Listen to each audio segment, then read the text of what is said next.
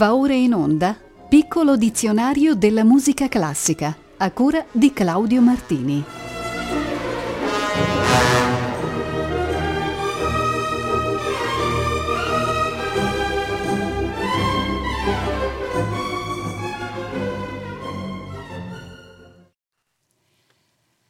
Buonasera a tutte e a tutti. Questa puntata del piccolo dizionario, la numero 179, tratterà il tema del post-romanticismo, termine che indica un periodo ed uno stile musicale legati alla storia del romanticismo.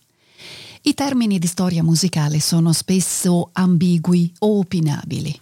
La fase finale dell'era romantica viene infatti spesso definita come post-romanticismo e tardo-romanticismo, ma i concetti non sono identici.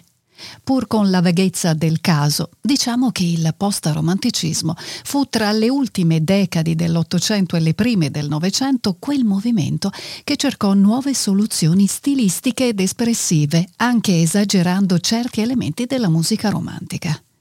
Un primo esempio lo abbiamo in Anton Bruckner, che portò nella musica dell'ultimo Ottocento l'estrema vastità delle forme e dell'architettura.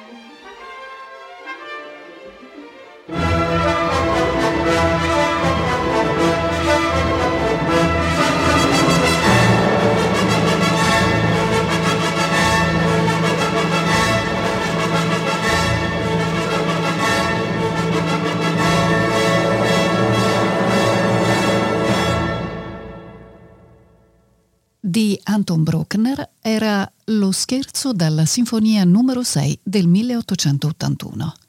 Eugen Jochum dirigeva la Staatskapelle Dresden. Anche Tchaikovsky può essere considerato un compositore post-romantico, almeno per i suoi ultimi lavori.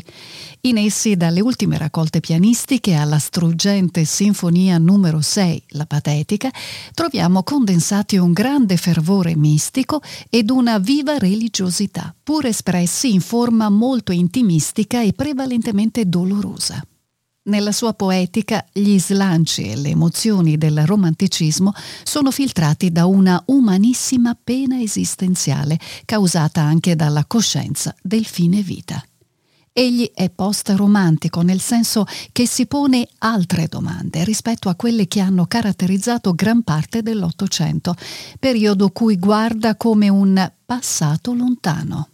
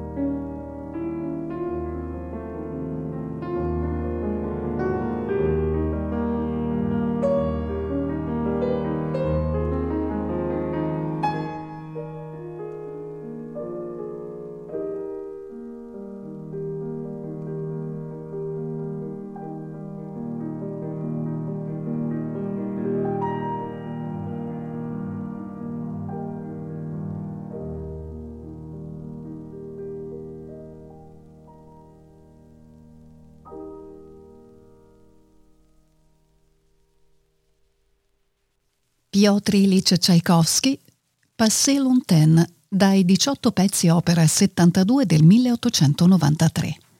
Al pianoforte Victoria Poznikova.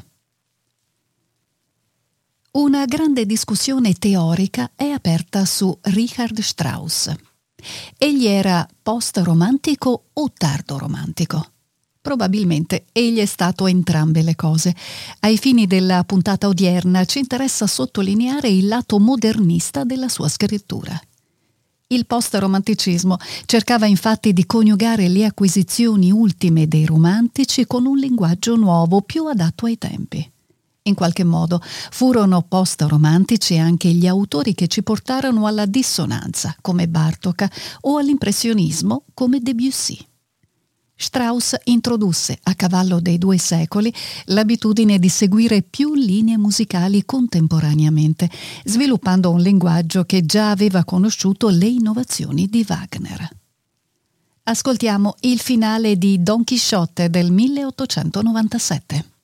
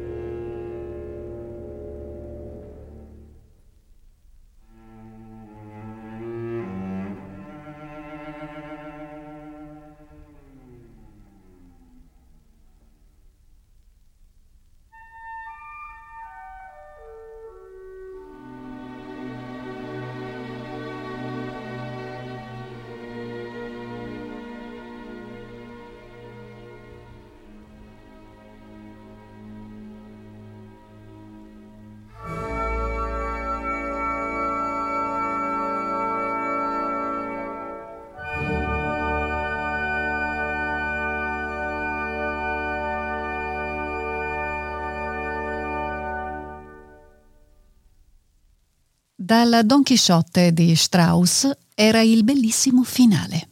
Mislav Rostropovich a violoncello, Berliner Philharmoniker diretti da Herbert von Karajan. Il post-romanticismo di Sergei Rachmaninov viene individuato in un altro tipo di esagerazione, quella di un esasperato liricismo, delle atmosfere fin troppo passionali ed emozionali. Basterà fare riferimento ai suoi concerti pianistici o ai suoi preludi, le opere di lui più note. Nella sua produzione dei primi anni del Novecento troviamo altri lavori che sono ricchissimi di slanci e di abbandoni, potremmo dire di accurati svenimenti. Uno di questi è la sonata per violoncello e pianoforte, opera 19 del 1901, di cui proponiamo l'eloquentissimo andante conclusivo.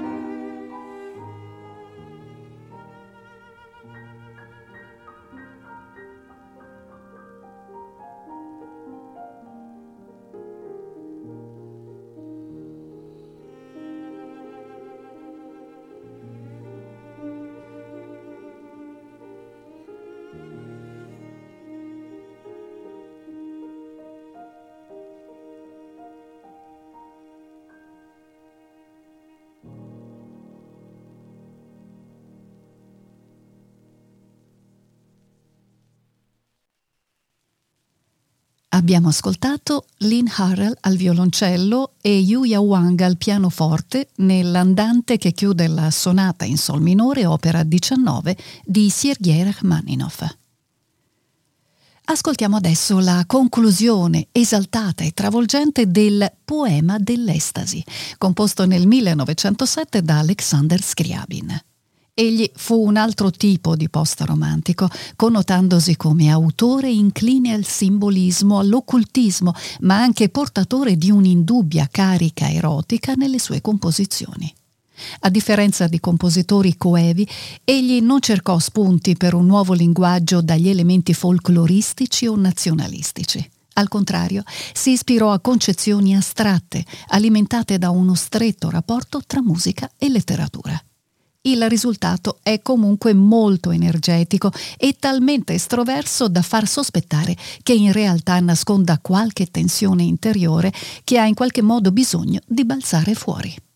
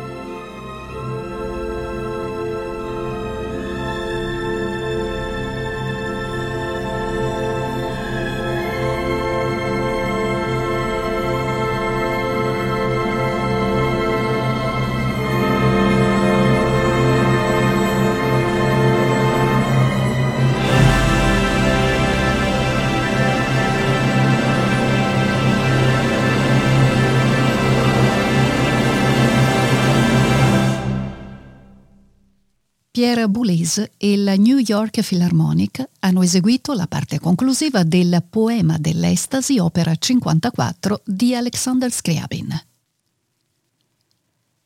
Apriamo una seconda sezione di questa rassegna sul post-romanticismo soffermandoci sulle composizioni vocali. Un indubbio campione di questa musica fu Gustav Mahler, anche se spesso troveremo il suo nome indicato come tardo romantico. Comunque è indubbio che egli sia stato un essenziale elemento di connessione tra romanticismo e modernismo. E questo è uno degli ingredienti più importanti per poter parlare di post-romanticismo.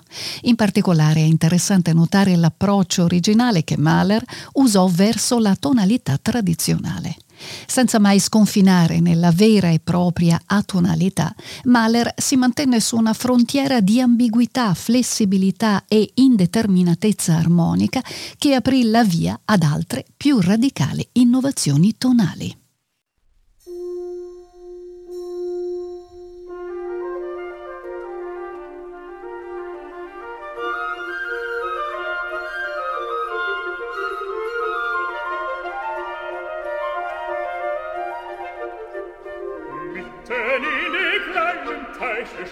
Ein Pavillon aus Grünen und aus weiße Porzellan. Wie der Rücken eines Tigers wächst die Brücke sich aus Jahre zu dem Pavillon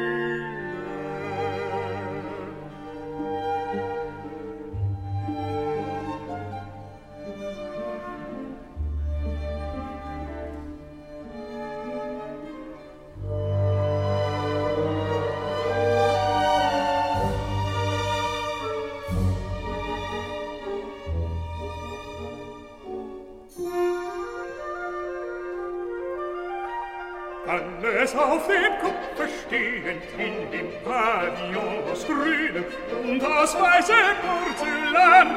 Wie ein Halbmond scheint die Brücke, umgekehrt der Bogen. Freunde, schön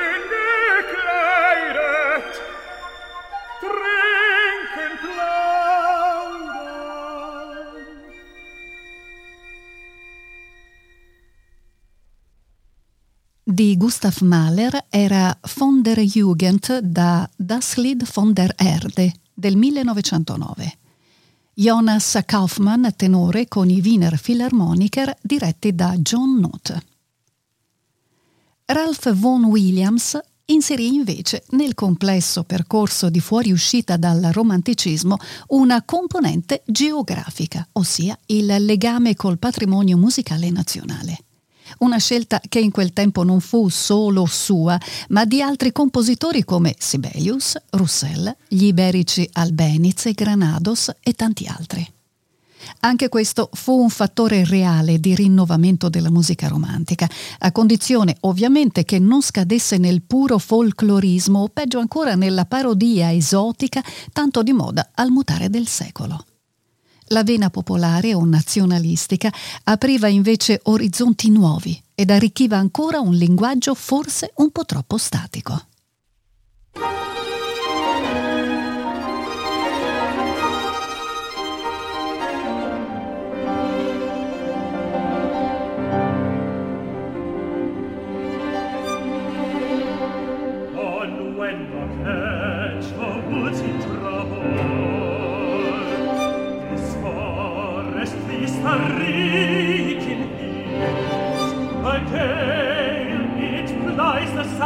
stavo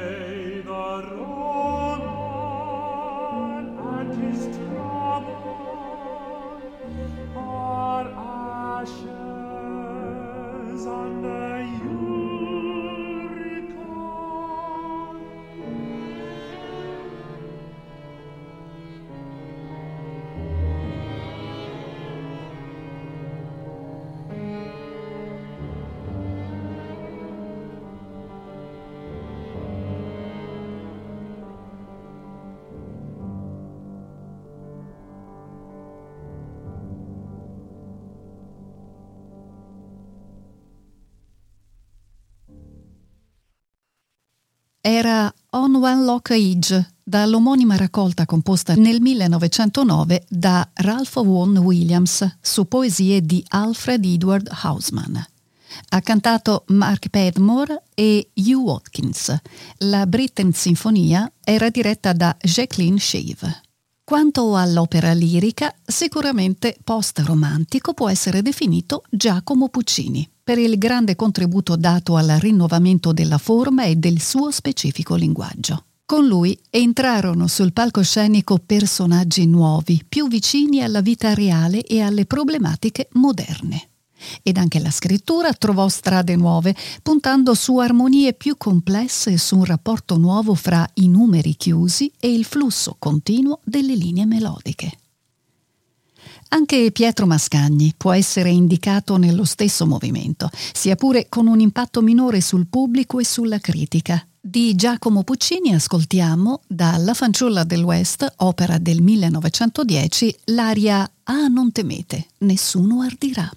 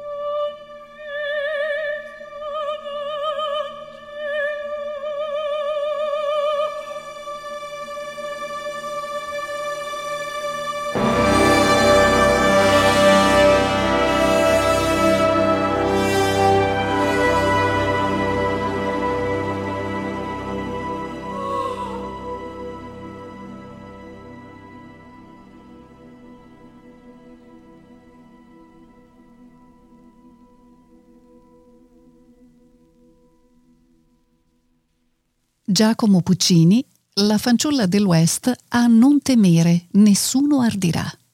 Le voci erano di Placido Domingo e Carol Neblett. Zubin Mehta guidava l'orchestra della Royal Opera House Covent Garden.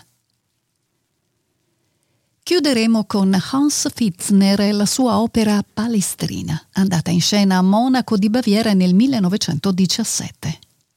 Siamo qui di fronte ad un caso assai singolare, perché Palestrina, il suo lavoro sicuramente più significativo, viene da molti definito come post-romantico, mentre Fitzner stesso si autoproclamava antimodernista tant'è che un musicologo americano è giunto a etichettarlo come modernista regressivo. Ma al di là della terminologia, resta il fatto che le sue composizioni si radicavano nell'ultima stagione romantica con uno sviluppo tematico esteso, con un'atmosfera drammatica e con l'intimismo della musica cameristica. Ascoltiamo il brano Allein in Dunkler Tiefe, solo nella profondità oscura.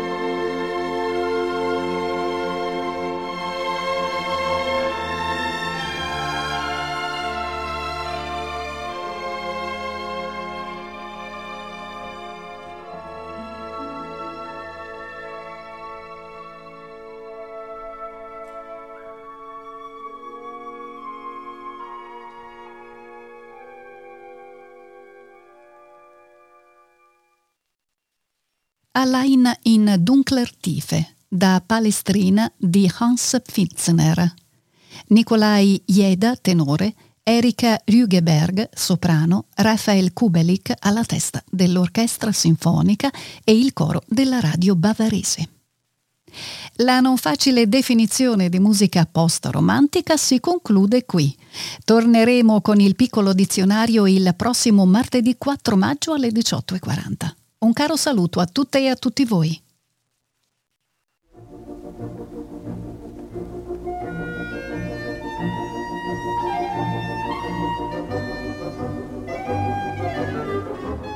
Abbiamo trasmesso Piccolo dizionario della musica classica a cura di Claudio Martini.